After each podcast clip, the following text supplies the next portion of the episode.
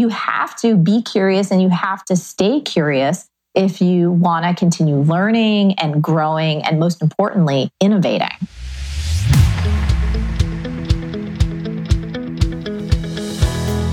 Welcome back to the Impact Entrepreneur Show. My name is Mike Flynn, and I am honored to be your host. Our mission here on the Impact Entrepreneur Show is not just to inspire you, but also to help you tap into and begin to believe in your God given potential and purpose. That's right, baby. We want you to not only be inspired, but experience breakthrough. And we do that on this podcast by interviewing incredible people who are using their experiences, their skill set, their platforms to have a game changing impact in the lives of others. And here's the thing none of these folks are simply sitting back, living a life of leisure. They have things to do, places to go, and lives to impact. Speaking of that, What's up, my friends? Marie Forleo is a wildly successful coach with the mission to live a life as a multi passionate entrepreneur and help others do the same.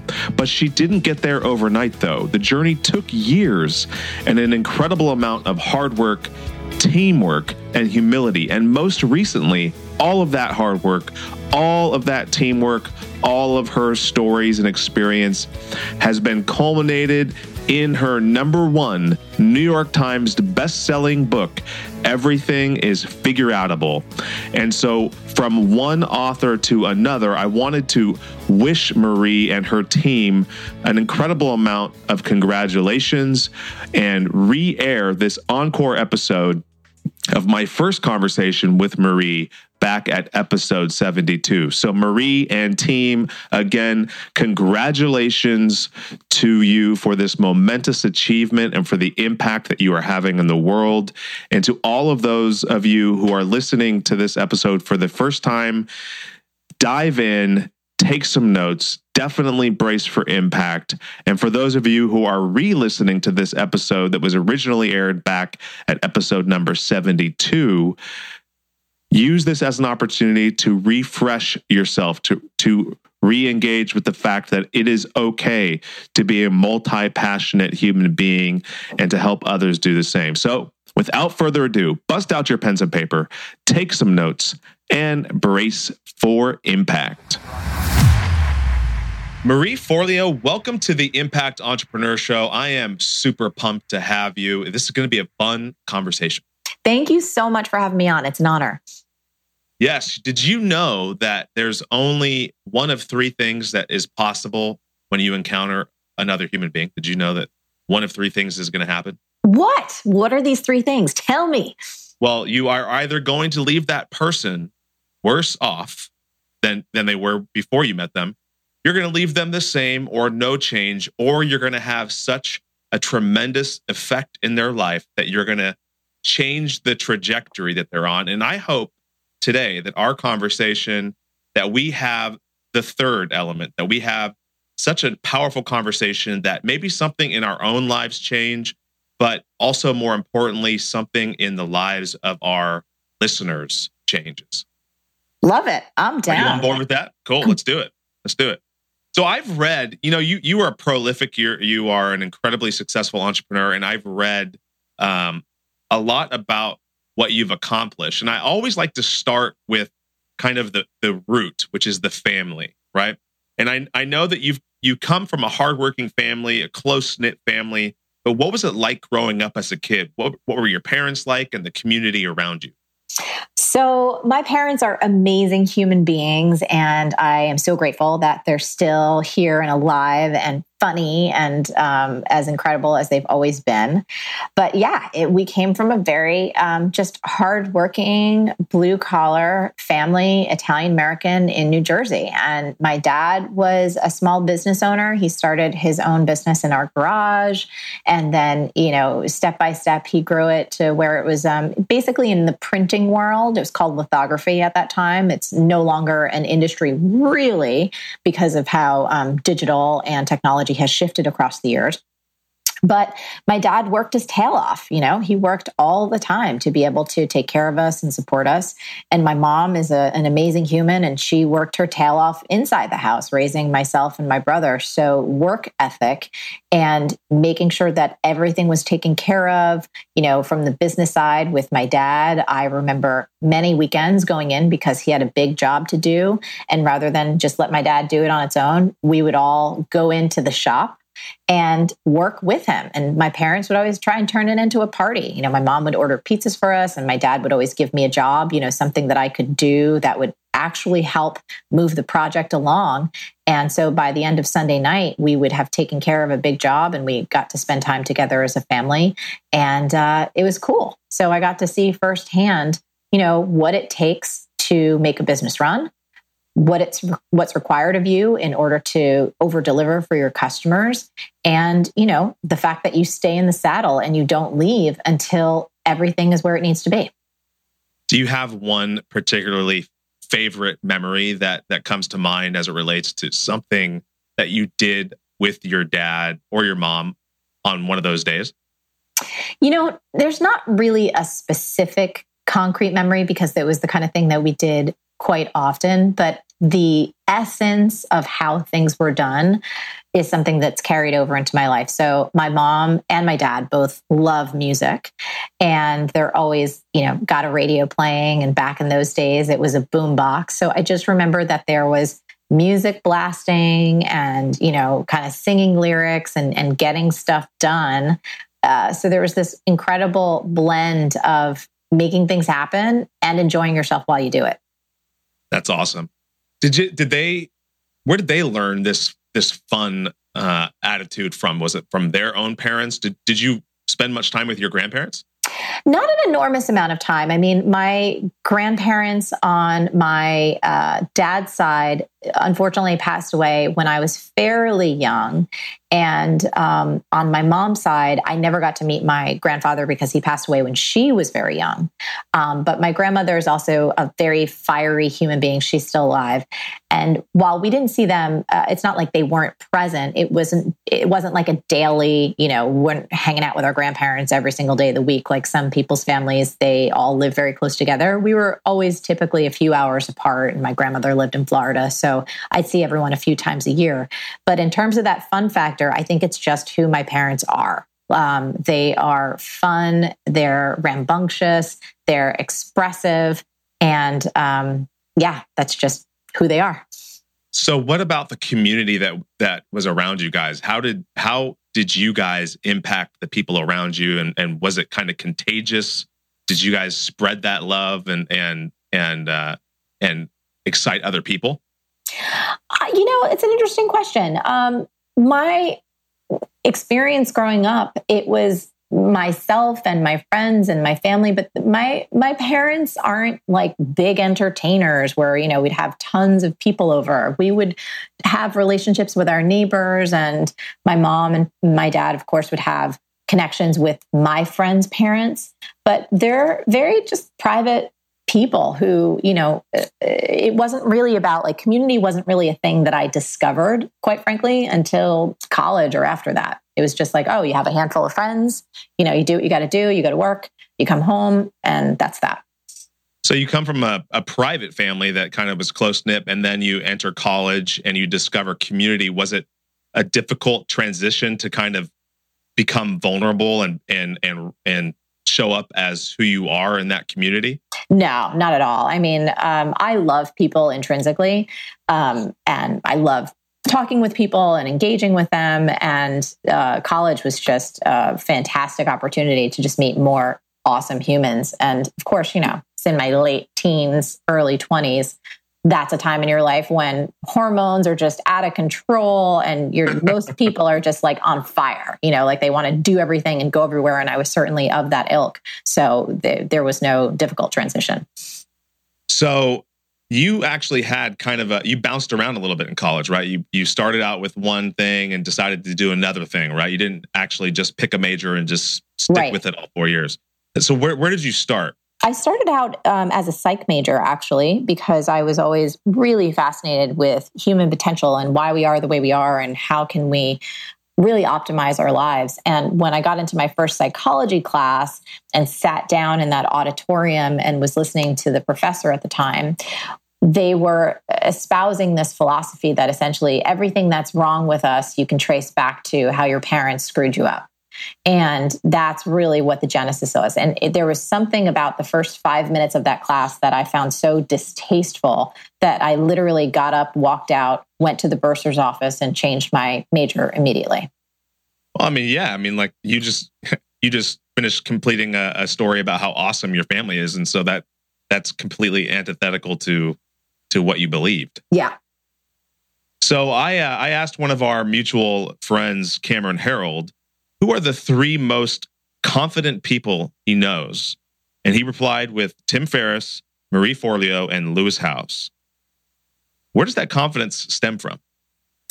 It's a great question that I really don't have a good answer to. And the reason I say that is because I don't feel like I am necessarily one of the most confident people. It's interesting that other folks have that perception of me, um, but I don't necessarily walk around thinking like I'm so great.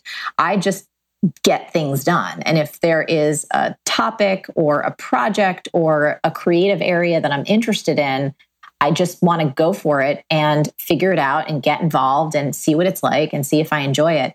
And so perhaps that's perceived as confidence, um, but that's the way I've always been. And so I think it actually stems back to that work ethic that we were talking about in the beginning where you know if there is a challenge or an obstacle or something that needs to get done the way that I was brought up is just that you attack it, you go figure it out. Like you don't shy away from it, you just dive in.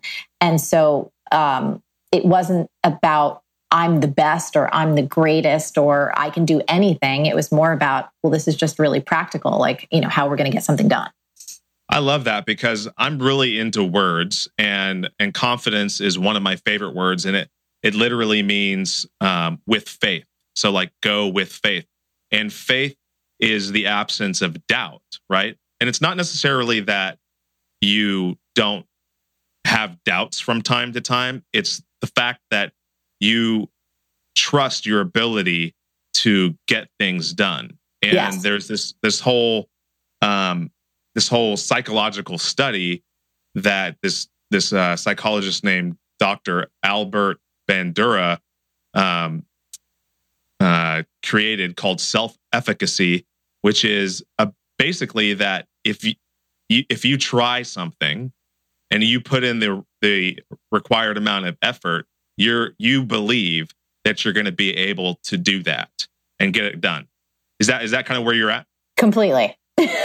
there's there's really nothing for me it has to be a marriage of two things. Um, you know if someone were like oh you know why don't you go do this thing then? Like there has to be an intrinsic genuine desire in me to move towards a particular project or solve a particular problem. If i have no resonance you know i'm not the type of human that's wired like if someone just gives me a dare or tries to challenge me to you know, see whether or not um, I can rise up to it.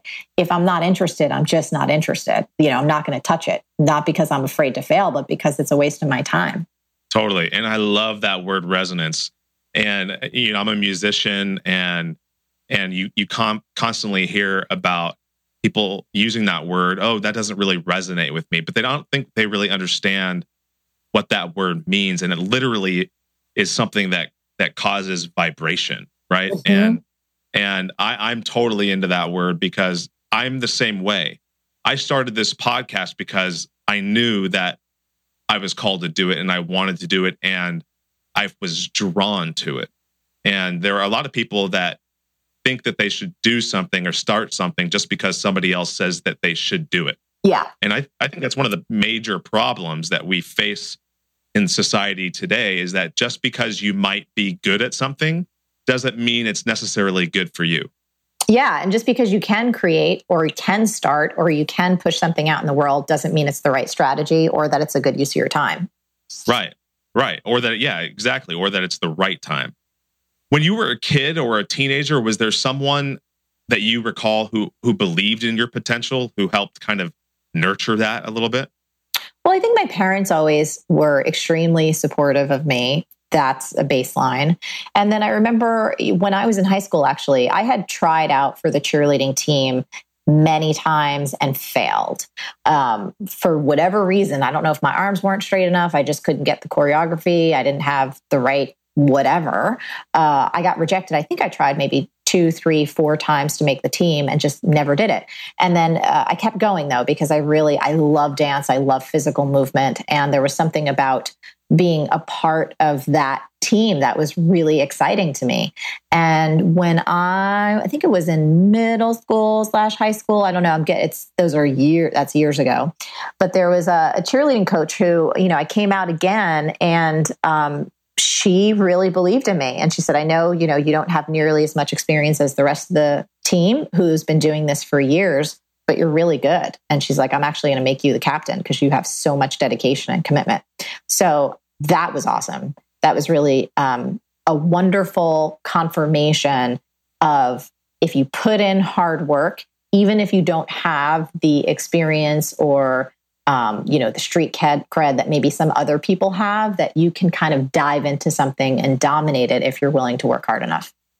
How did you apply that as you started your career in you know in in coaching other people? Well, I think it's really the same philosophy. You know, when I started coaching people, it was kind of nuts. I mean, I was 23 years old, and I don't know what the hell gave me the audacity to believe that I had value to offer others. Um, but I'm really glad that I was that courageous at that point. And it's something that's really carried over for me throughout everything that I've done. You know, I started a dance career practically at 25, which sounds insane that in the dance world, that's usually when a lot of people, especially when it relates to kind of hip hop and popular styles of dances, sometimes they can be winding down. You know, a lot of people start dance when they're like three or four, they're like in classes their entire lives. Um, but this idea of work ethic and being willing to put in the hours and constantly challenge yourself to get better, I think can serve you throughout anything. And it certainly served me again when I started coaching other people, um, when I started my dance career, when I started our TV show. You know, everything I've done, it's it's been things that I've never done before, and I don't necessarily have training to do.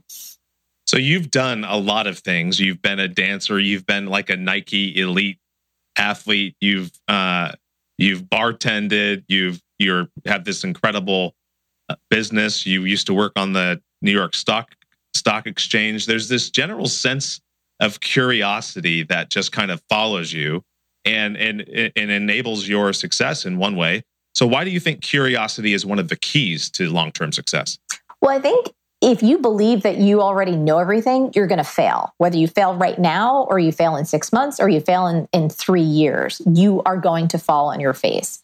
I think, especially in the landscape that we're in right now with technology and how quickly everything changes, you have to be curious and you have to stay curious if you want to continue learning and growing and, most importantly, innovating because uh, you know being curious it's also the secret to an incredibly fulfilling life. If you're curious about other people what makes them tick what they're interested in what their dreams and goals are if you're curious about yourself and how your own visions for your life are changing how your priorities are changing you know your significant other your kids your parents your sisters and brothers you know this element of curiosity, I think, is really a core ingredient, not only to success on some kind of, you know, whether it's a financial level or a social level, but it's really um, an essential component to a rich life.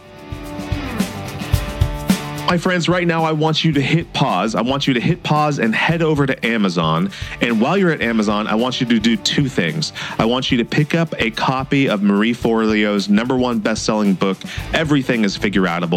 And I also want you to pick up a copy of my book, Master the Key, a story to free your potential, find meaning, and live life on purpose. And maybe pick up a copy of both of those books to give away to someone you love and care about. And when you're done, be sure to to come back and leave a review on Amazon for both my book and Marie's book. Now, back to the show.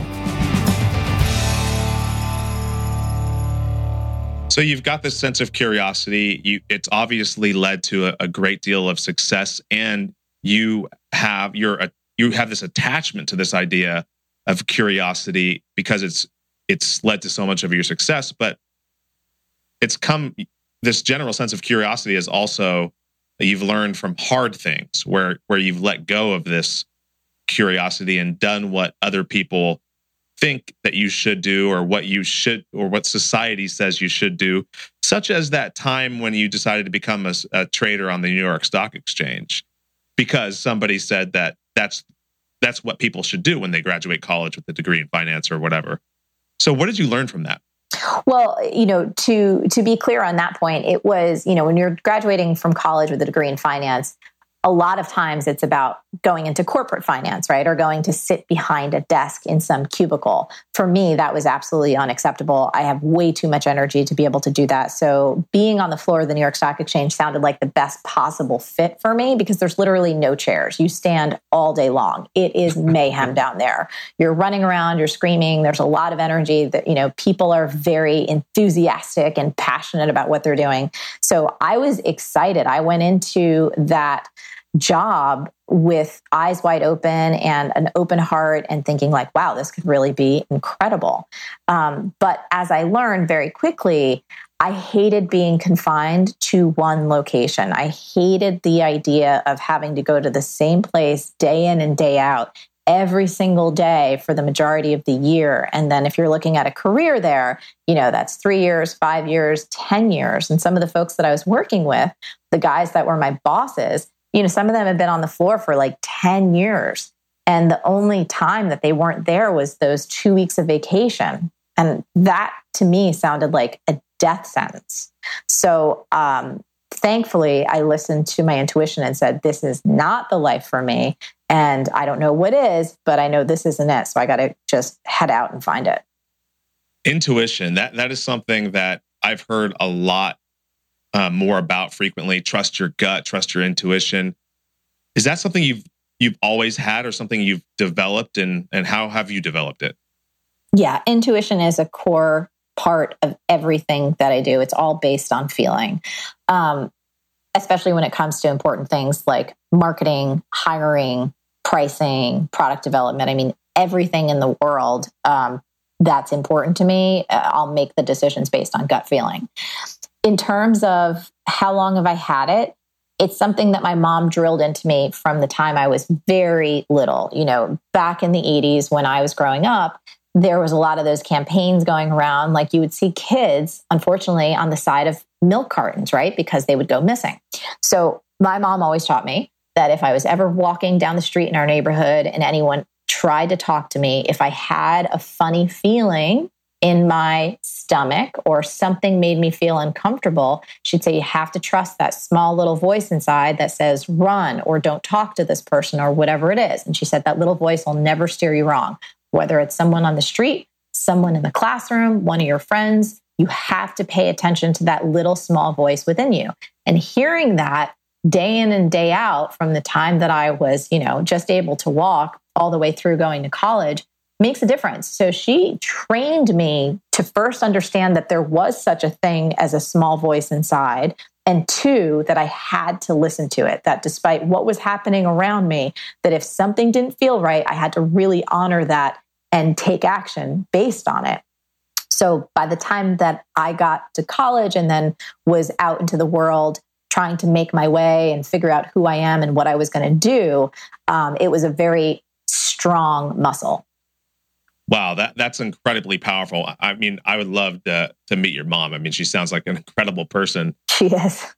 How do you I mean, that's definitely a skill though. I mean, it's like a muscle that you that you have to develop and obviously you've been developing it throughout your entire life, but it's still something that that needs to be sharpened. So, how do you continue to fine tune that intuition or or that gut level instinct on a daily basis? Well, I think I'm way more comfortable now giving myself time and space to make decisions if I know that's a big decision coming up and that I might need to parse through my own logic and reason and other people's information and then be able to let all the dust settle to hear what I really want to do. So, a concrete example is recently um, I went through the process of selling my next book, and I was absolutely certain that I did not want to make the decision within a short time frame. So I told my agent after we went to book auction, I said, look, once we understand who the final players are, what the final offers are, um, I want you to build into the rules that I need at least 24 hours before I'm going to make a decision because I want to be able to sleep on it. It's an important decision. I want to be able to really think about and feel my way through everything. And uh, she was like, no problem. And so, anytime that I need to make a big decision, part of my process is to give myself time to do it. I, I don't always need 24 hours. Sometimes it becomes very evident but I don't like to put myself into situations where anyone's trying to force me to make an important decision too soon. And that process helps me continue to stay in touch with what I truly feel and uh, my intuitive sense. I love that, and I think that's probably the best way for someone who's who's never who didn't have a mother like you like yours who who developed this self awareness inside of you at an, at an early age to to begin to learn how to develop their intuition today? Is that how you would uh, coach somebody to to build oh, that skill yeah. today? Well, the, the way to build it is actually to start to parse through your past because inevitably there are going to be instances where if you look back and they'll pop up immediately if you're willing to ask yourself the right question. So if you look back and you say, okay, what are some of the most painful decisions that I've made and did I know it before I made it? Where you said yes to something that something inside of you is like, uh, I don't know about this. Even though everyone says I should do it, I probably shouldn't. If you look through the past three years, five years, even one year, whether it's social engagements, business activities, buying something that you shouldn't have purchased, everyone has clues in their life where there was something in them trying to give them a signal and they overrode it, whether it was for their ego, because other people were telling them they should, because they wanted something they thought they needed to have, or level of success or level of connection they thought would get them somewhere. But there was a voice inside that was trying to save them some heartache and they didn't listen. So I think the best way to train yourself to listen to your intuition is to start paying attention to when you didn't, because the pain will teach you. Ooh, I love that. It reminds me of the story of of King David when he was a a shepherd boy facing Goliath. And one of the things that that that happened in that story is King Saul said, "You could, you David can step forward and face Goliath, but you have to wear my armor." And uh, David knew that he would not be able to effectively execute his skills if he wore that armor. So he steps out. And yes, there was risk uh, facing Goliath. He could have died, but the alternative was way more risky of the entire Israelite uh, community being completely wiped off the map and changing in the course of history. But the really powerful thing there that I think remains true today is that there are going to be other people in our lives that are going to try to put their armor on us, either because they love us and they're concerned for our well being, or in the case of uh, Saul, they are concerned about how you failing might impact them or reflect back on them. Yep. 100%. Um, yeah, yeah. You know, and, and people aren't, people are afraid of that change. And you kind of just talked about it. They're afraid of not necessarily the change, but actually the transition that's required to to move from where they are to where they want to be. So you have this great coaching business and you've coached thousands of entrepreneurs to through that transition from where they are to where they want to be. How do you co- coach them to bridge that gap?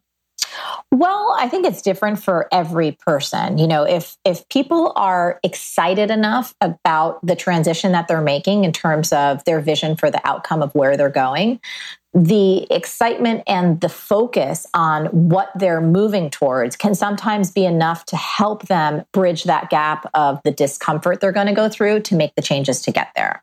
But I think on a more practical level, it's helping people just be real with the fact that this is not going to be easy you're going to cry. You're going to hit obstacles. You're going to hit places in the journey where you're going to be like, is this worth it? Do I want to quit? Is this really what I want to do?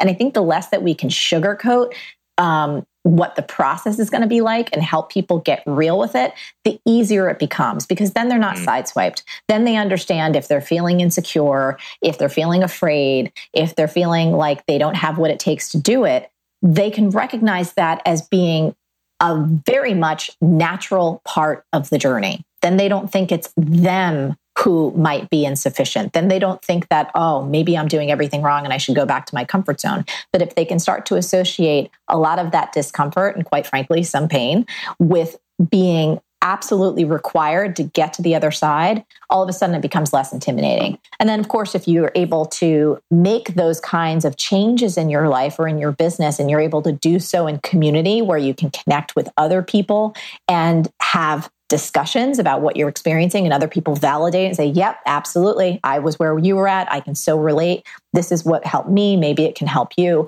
All of a sudden, you have more support to really make it through to the other side. Totally. Have you ever heard of a guy named Dan Waldschmidt? I have not. He he is a consultant, a corporate consultant and speaker, and and one of the things he says is that people love the idea of competition, but when the gun goes off, it gets real. And and the same is true of entrepreneurship. People love the idea of calling themselves an entrepreneur or starting something, but when when they actually step out and step forward into the unknown, it gets real and and they start facing obstacles and having successes and having setbacks and they need to develop the muscles and the skills and the mental fortitude to face those challenges and overcome it. And it seems like more and more people today are stepping out of the corporate grind because they realize that people are just going to get stuck there just like you might have gotten stuck in that corporate grind at the stock exchange. But they're they're stepping forward into this perceived freedom of entrepreneurship and then they get stuck in this comparison trap like so and so like marie forleo for, exa- for example has built this incredible business helping people find their purpose. I guess i shouldn't try to build something there. So what should they do in that in that instance? Should they move on and, and do something else or or should they find their own voice and and stake a claim I think, first of all, you know, looking and comparing yourself to other people is just a losing game. You know, that'll take anyone off track. If you're doing something that you believe in and that you want to do and that you feel called to do, in a certain respect, you almost have to put on blinders. Like, yes, you have to understand the field, you have to understand the game, you have to understand the industry so that you can develop the skills that you need to succeed. But once you understand the basics and you have a game plan, you need to put blinders on because so many people lose a tremendous amount of time and energy wasted. I mean, it's just completely wasted looking at what other people have done and then feeling like they're coming up short. I call them comparison hangovers. It's like doing shots of what I call Compearschlager. You know, back in my college days, I loved partying and, uh, I remember there was this disgusting alcohol, and it was called um, Goldschlager. I don't know if you're familiar with it, but oh my god, oh my god, it's gross. It's like this clear liqueur, and it has these gold specks and it's cinnamon flavored. It's nasty. Yeah. Anyway, you do a couple shots of that, you are definitely going to get sick in the morning. And when people spend all of their time and energy comparing themselves to others, they're filling up their social feeds with everyone that they compare themselves to. They're constantly on their websites, they're doing everything, and then they come away feeling like crap. That's like doing shots of Compearschlager. And it literally takes you days, if not weeks, to recover. So for me, you know, in terms of getting stuck in a comparison strap, it's like you have to actually go cold turkey. You have to take the people that you compare yourself off to off your social feeds and you have to put blinders on and do your business your way. I love that. And, you know, it reminds me of one of your videos that you posted recently, uh, a question and answer format where where someone was expressing they were feeling overwhelmed by the self-help buffet. Yeah. And and you said, well then it's time for you to step back from the self-help buffet that you put yourself into. yeah. Yeah, step away from the self-help buffet. And I think people have to also realize it's like you can't complain about it. Like if you've signed up for 10 people's lists or you're following X amount of people on your social media feeds, it's like you're in control, dude. Like take those people off, take the apps off your phone, unsubscribe to the emails and grow up. yeah, totally. No, I mean it, it's it's it's a it's kind of a curse of social media right now, and there's just information overload everywhere, twenty four seven, and and people just don't know how to opt out because everybody's so focused on getting you to opt in. Yeah. But I'm I'm just thinking like you know about this this individual, you know this this person who wants to do something and they're ready to take action. They know they could take action, but I believe that before you take action, you actually have to have a belief that number one, that you are worthy of taking action, and number two, that you are capable of taking action. I believe that there's this crisis, this this crisis of self belief um, that a lot of people face today, that they're not worthy and that they're not capable, and I think that those are lies. So, how can people build a community of others around them who can help elevate who they truly are? Well, I think it starts with being that kind of person yourself, you know, going out there and supporting other people. That could be folks in your family, that could be your friends, it could be taking an active, engaged interest in helping other people get what they want. And very soon, you'll be able to see who are folks that you really vibe with and that they'll reciprocate for you, and who are folks that don't. So I think it's a process, and I think it's a never ending adventure of being in relationship with people who really build you up. And you have to have the courage and the bravery to step away from those who don't. I love it. I love it. That's that's powerful advice. What was the what are what are some things that surprised you and, and that you didn't necessarily expect when you started your coaching business at 23 and that you've learned today and you're like, hmm, wish I would have known that before? An interesting question. I don't know if anything really surprised me, to be honest with you. I was always aware that it takes a tremendous amount of work to do anything worthwhile. So I've never really had illusions about things being easy.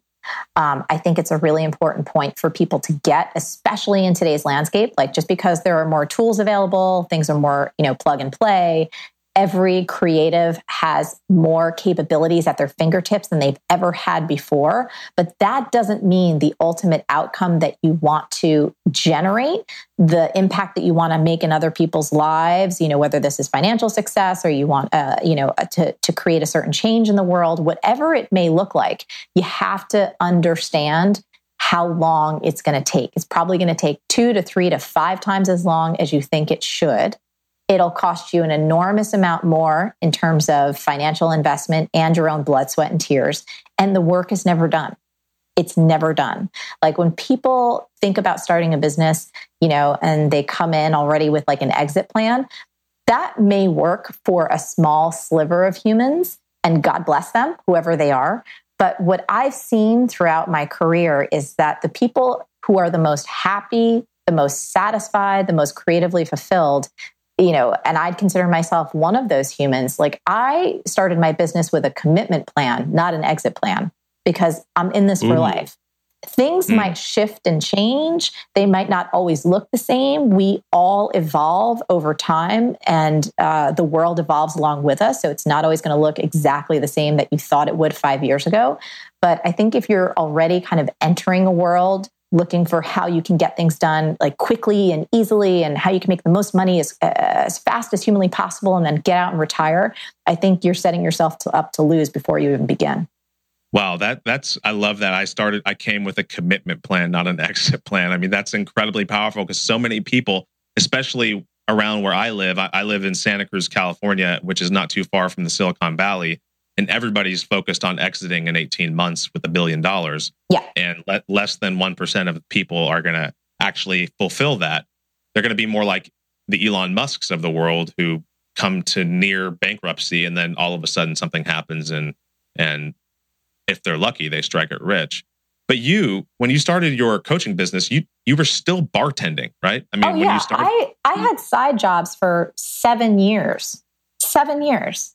So my business wasn't able to sustain me for a, a, fairly long time. And quite frankly, a lot of that was by choice because I wasn't just a coach. I also had uh, a passion for dance and for fitness and for hip hop. And there were all these things that I really wanted to explore and do.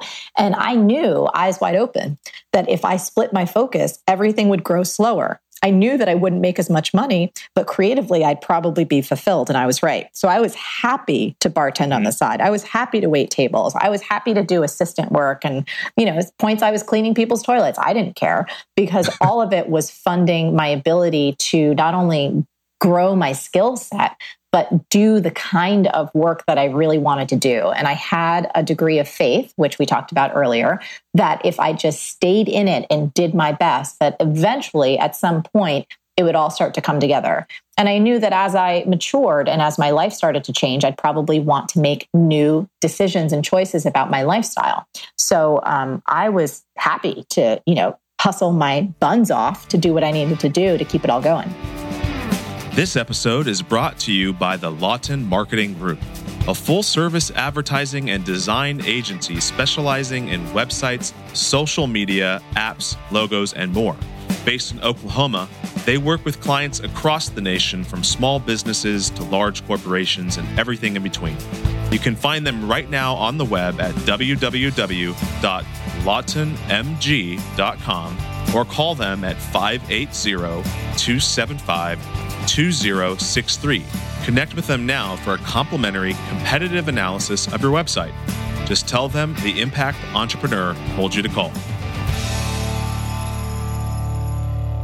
I love what you're saying because it's it's totally the opposite of what is being, you know, preached today from the mountaintops about, you know, niches and riches and niches and and focus and choose one thing because I, I'm I'm also not just a a one stop shop. I, I do a lot of things. I have I have a lot of passions and and I'm willing to suffer for for those things and and take the time I guess allow the time uh, that's necessary for things to percolate to the surface and, and success to happen. And and I think that that is one of the biggest obstacles a lot of entrepreneurs face today is this is this lie that they have to choose one thing.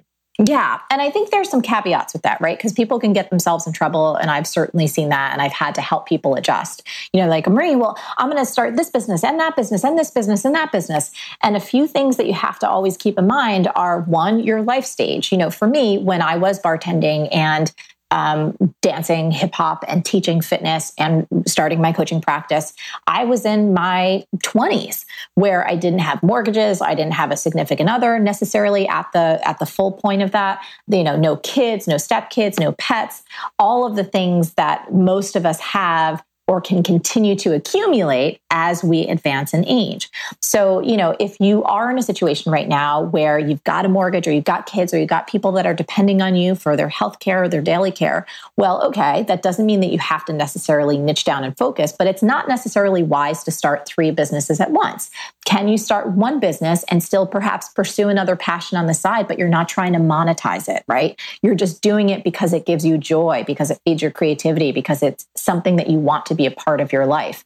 You know, can you give yourself the leeway to experiment before necessarily choosing a single side business to focus on. Or conversely, if you're like, you know what, I do want to start two or three businesses, fine. Are you then willing to face the consequences that none of them are going to get your full attention and none of them are going to go grow quite as fast as you hope? If you're okay with those things, then go for it. But if you're not, then you need to really step back and reevaluate. So I do think that it, it's absolutely possible to give yourself to experiment with several different things, but you also have to take into account your daily responsibilities, your life stage, and just understanding that every choice you make does have consequences. Absolutely, and you, got to go going back to the whole trusting your gut uh, theory. You got you got to trust your instinct, and you have to communicate with the important people around you. You can't just jump into something without telling your spouse or significant other that you're doing it because that's yeah. going to cause friction. yes, a whole lot of friction. a whole lot of friction. You know, back in 2012, you had this interview um, that was published on Psychology Today, and and at the end of the interview, um, you said that you had a lot of thoughts about the future of entrepreneurship. So this was 2012. So what's changed about your thoughts on the future of entrepreneurship, you know, 5 years later and and what are your thoughts going forward about potential, about what's wrong, about what how people can pivot or make the world of entrepreneurship better? So it's interesting because I don't remember exactly what I said in that 2012 interview. I can barely, you know, remember what I said last week. The, the world moves so quickly. but um, so right now it's 2017. You know, in terms of the future of entrepreneurship, I think a few things that we know are for sure. more and more people will have to behave in an entrepreneurial manner, even if they're not necessarily starting or founding a company. What I mean by that is this the amount of freelancers that are currently uh, in operation here in the US is higher than it has ever been. And I think that number is only going to continue to go up as the landscape of business itself is changing, where people are becoming more virtual, right? Uh, not everyone is going to an office every day. There's a lot of project based work. People are telecommuting. A lot of people are kind of railing against that idea of being in an office five days a week from 8 a.m. to 6 p.m. So we're going to see a lot more people having to understand marketing and sales and branding and how to take care of customers and how to invoice and all the pieces that are traditionally associated with running a business. I think a lot more people are going to have to learn those skills and behave in those ways in order to thrive for their livelihood. So that's one thing. I think we're going to see a lot more people needing to learn those skills and master them if they want to be good at what they do and continue to have a viable career.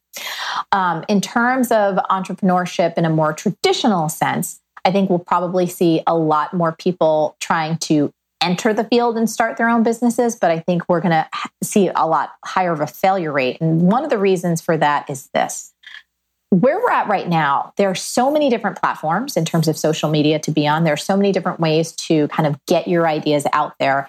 And what I think is a lot of folks are going to stumble and fall because they're going to try to do too many things at once. They're going to try and be like a media company and generate free content or promotional content and put them all out on all these different social channels. And when you're starting as like a one person show, it's impossible to be a full time media company, marketing company, and actually create a viable product and service that people want and deliver on that promise for your customers. So mm. it's going to require in the future that people get really good at focusing, that people understand the power of simplification meaning choosing one or two things to be really good at and letting yourself gain traction and profits and then expanding out from there. Uh, and I also think we're going to continue to see more of an emphasis on when I say social entrepreneurship, I don't necessarily mean the business model of having to give back, but I do think we'll continue to see businesses that are very proud to have their values and integrity and their intention to make a positive difference on the world, they're going to wear that a lot more on their sleeves.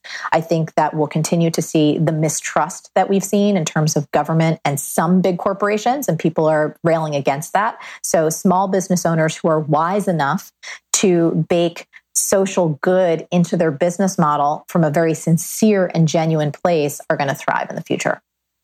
I love that. And, and it seems like there's a lot of of uh, like a surge of coaches these days of business coaches of life coaches of of coaches of all kinds. And and you're one of the best in the world. And so what advice would you give to someone who is thinking about starting a coaching business specifically? Absolutely. I think you need to focus on getting people results. One of the things that really breaks my heart and that I think could be a real negative in this world is we the world of coaching and consulting almost becomes like a parody of itself it almost becomes a joke it's like people um, wanting to call themselves business coaches who have never actually run a business or don't currently run a business people who call themselves marketing coaches who don't know how to market things or don't have a track record of helping other people successfully market things. So I think it's really, really important when you're starting out that you focus on doing everything you can to produce concrete, verifiable results whether that's mm. for yourself and or your clients. You can't just take courses, you can't just read books and then declare yourself a thing. You have to actually help people produce results. You know, when I was first starting life coaching, I was so insecure about my age. I was so insecure that I didn't have what it took, that people were going to think that I was some kind of shyster or fraud. And so all of my attention and energy went to developing my skills as a coach. And I worked with a lot of people for free. And that's part of the reason why I bartended so much because I did not want to have to earn money as a coach. I wanted to develop my skill set. I wanted to develop my ability to work with people and help them transform their lives and not have any of that financial pressure kind of leaning on my shoulder because I felt like that would be detrimental to my growth and to my ability to produce results for others. So, my biggest advice for anyone wanting to enter this world is do whatever you need to do on the side to earn money while you develop your skill set and your ability to get results for people as a coach, whether it's business, whether it's life, whether it's marketing, whatever it is, work your ass off to get people results and build your confidence and your business on results, not on bravado. You know, as we begin to wrap up our conversation, and that was incredibly powerful advice, by the way, and and I and I second that. High five to you from across the uh, country. um, where I want to make sure that people know how they can connect with you, and then I have a few concluding questions for us. Sure. So, um, in terms of where to connect with me, the best place is marieforleo.com, M A R I E F O R L E O.com. We have over 300 free episodes of Marie TV, amazing interviews with creatives and artists and entrepreneurs, so valuable, plus our own Marie TV, as you were sharing before, some just straight up Q&A. Um, and everything is in podcast form as well. So if you prefer to listen, it's all there. And the one thing I would encourage people to do is there's a fantastic audio called How to Get Anything You Want it's 100% free. You can just download it on the site. It's about an hour long and it will help you no matter where you are right now. If there's something that you want to create or achieve or experience, but you're feeling a little stuck, it'll give you concrete steps to get over that hump and create a plan for yourself to move ahead. I love it. And the, and the, I consume the content. It's great content and you're incredibly generous with what you put out into the world. And I'm sure it comes back 10,000 fold to you. So um, as one of your your super fans, I just want to say thank you. Oh, I enjoy it. Thank you very much for for watching and for paying attention. We we enjoy what we do. I love what we're able to do, so um, I appreciate that. Now, here's the the last three rapid fire type questions, and and you could take as long or as short of time answering them as you like. But the first is if you could pick any skill that you currently possess and turn it into a superpower, what would it be? Okay, so what do you mean by superpower? Because I almost think like some of the skills I possess right now are superpower. So how would it be different? Well, no, tell me, tell me. Okay, let's roll with that. So what what are the skills that you've possessed that you've turned into superpowers? I think one of my skills is my ability to continue to generate ideas for content and to continue to keep things fresh. You know, after 17 years of doing this, a lot of my friends will be like, How do you keep it going? And I'm like, You know what? I have a total faith and commitment that I can. And so I do. So, one of the mm. beliefs that I base that on is there's always more where that came from. I have that belief when it comes to money. I have that belief when it comes to ideas. I have that belief when it comes to creativity in general, that there's always more where that came from. Now, that doesn't mean that at some point in the future, if I decide like I'm done and I want to, you know, go into a new phase of my life and do something completely different, that I won't. But it won't be for a lack of ideas. It'll just be because my soul and my intuition and my life is taking me in a new direction. What are three lies that you believe high achievers or entrepreneurs tell themselves? Lie number one is I'm not ready yet. You know, when there's a new project or a new idea or a new business or a new direction that you want to go in, most of us have the feeling of, oh, that, you know, that's going to be great in two months or three months, or I'm not ready yet to do that. It might I might need to gain more skills or more experience or more connections or more money. And I think it's a huge lie. And I think one of the biggest secrets to success there is, is to start before you're ready. Start when you're absolutely terrified. Make the call, send the email, pick up the book, go to the class, whatever you need to do to start before you're ready. And that momentum is what creates magic. Lie number two is everything's been done before. This harks back to our conversation about comparison and putting down the doing the shots of Comparschlager. Eh, so here's the thing you know, a lot of things have been done in the world and they've never been done by you. So every person's voice, every person's perspective, every person's set of skills and strengths and gifts are completely unique. You know, there will never be another you on this planet. So if you don't express your take on whatever your topic is or your product or your service, if you don't pour your full personality and all of your wacky and wild, crazy dreams into that thing, it won't ever exist ever. And I believe that if you hold back from doing what you really want to do, you're stealing from those who need you most. So the lie is everything's been done before. And I say it's not a lie because it hasn't been done by you.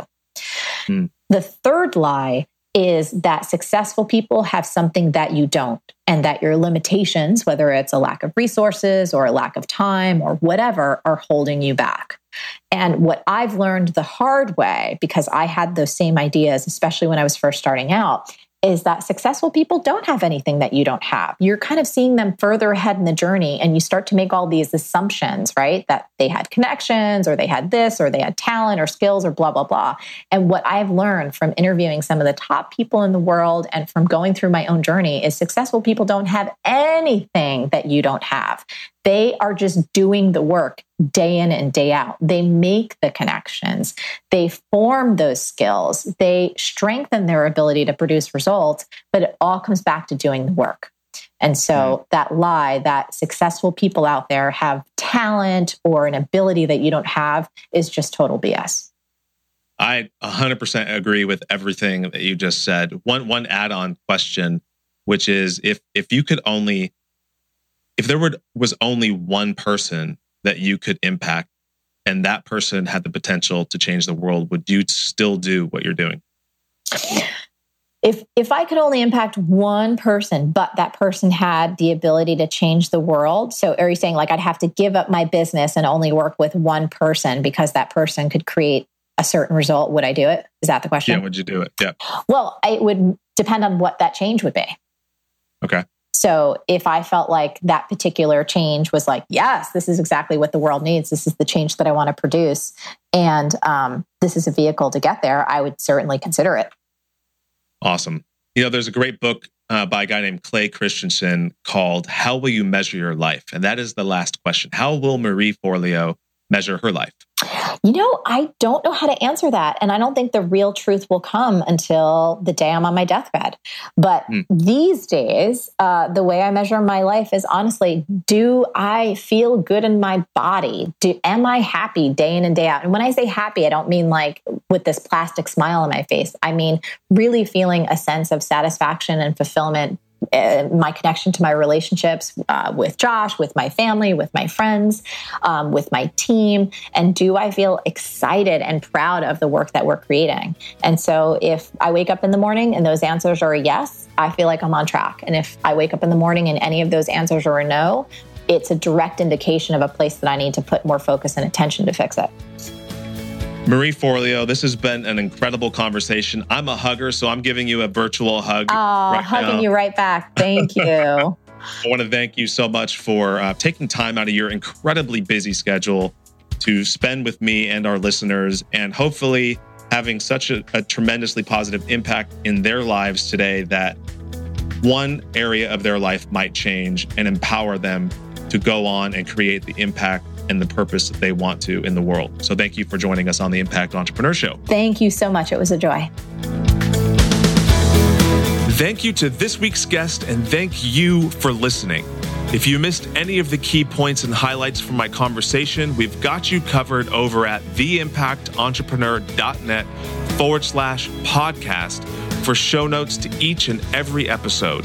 And while you are there, check out Flynn Wealth Strategies and Insurance Solutions. You can do that by visiting flynnwealthstrategies.com. The Lawton Marketing Group and the Podcast Masters, we could not do this show without them and with all of their support. Now, until next time, go make an impact.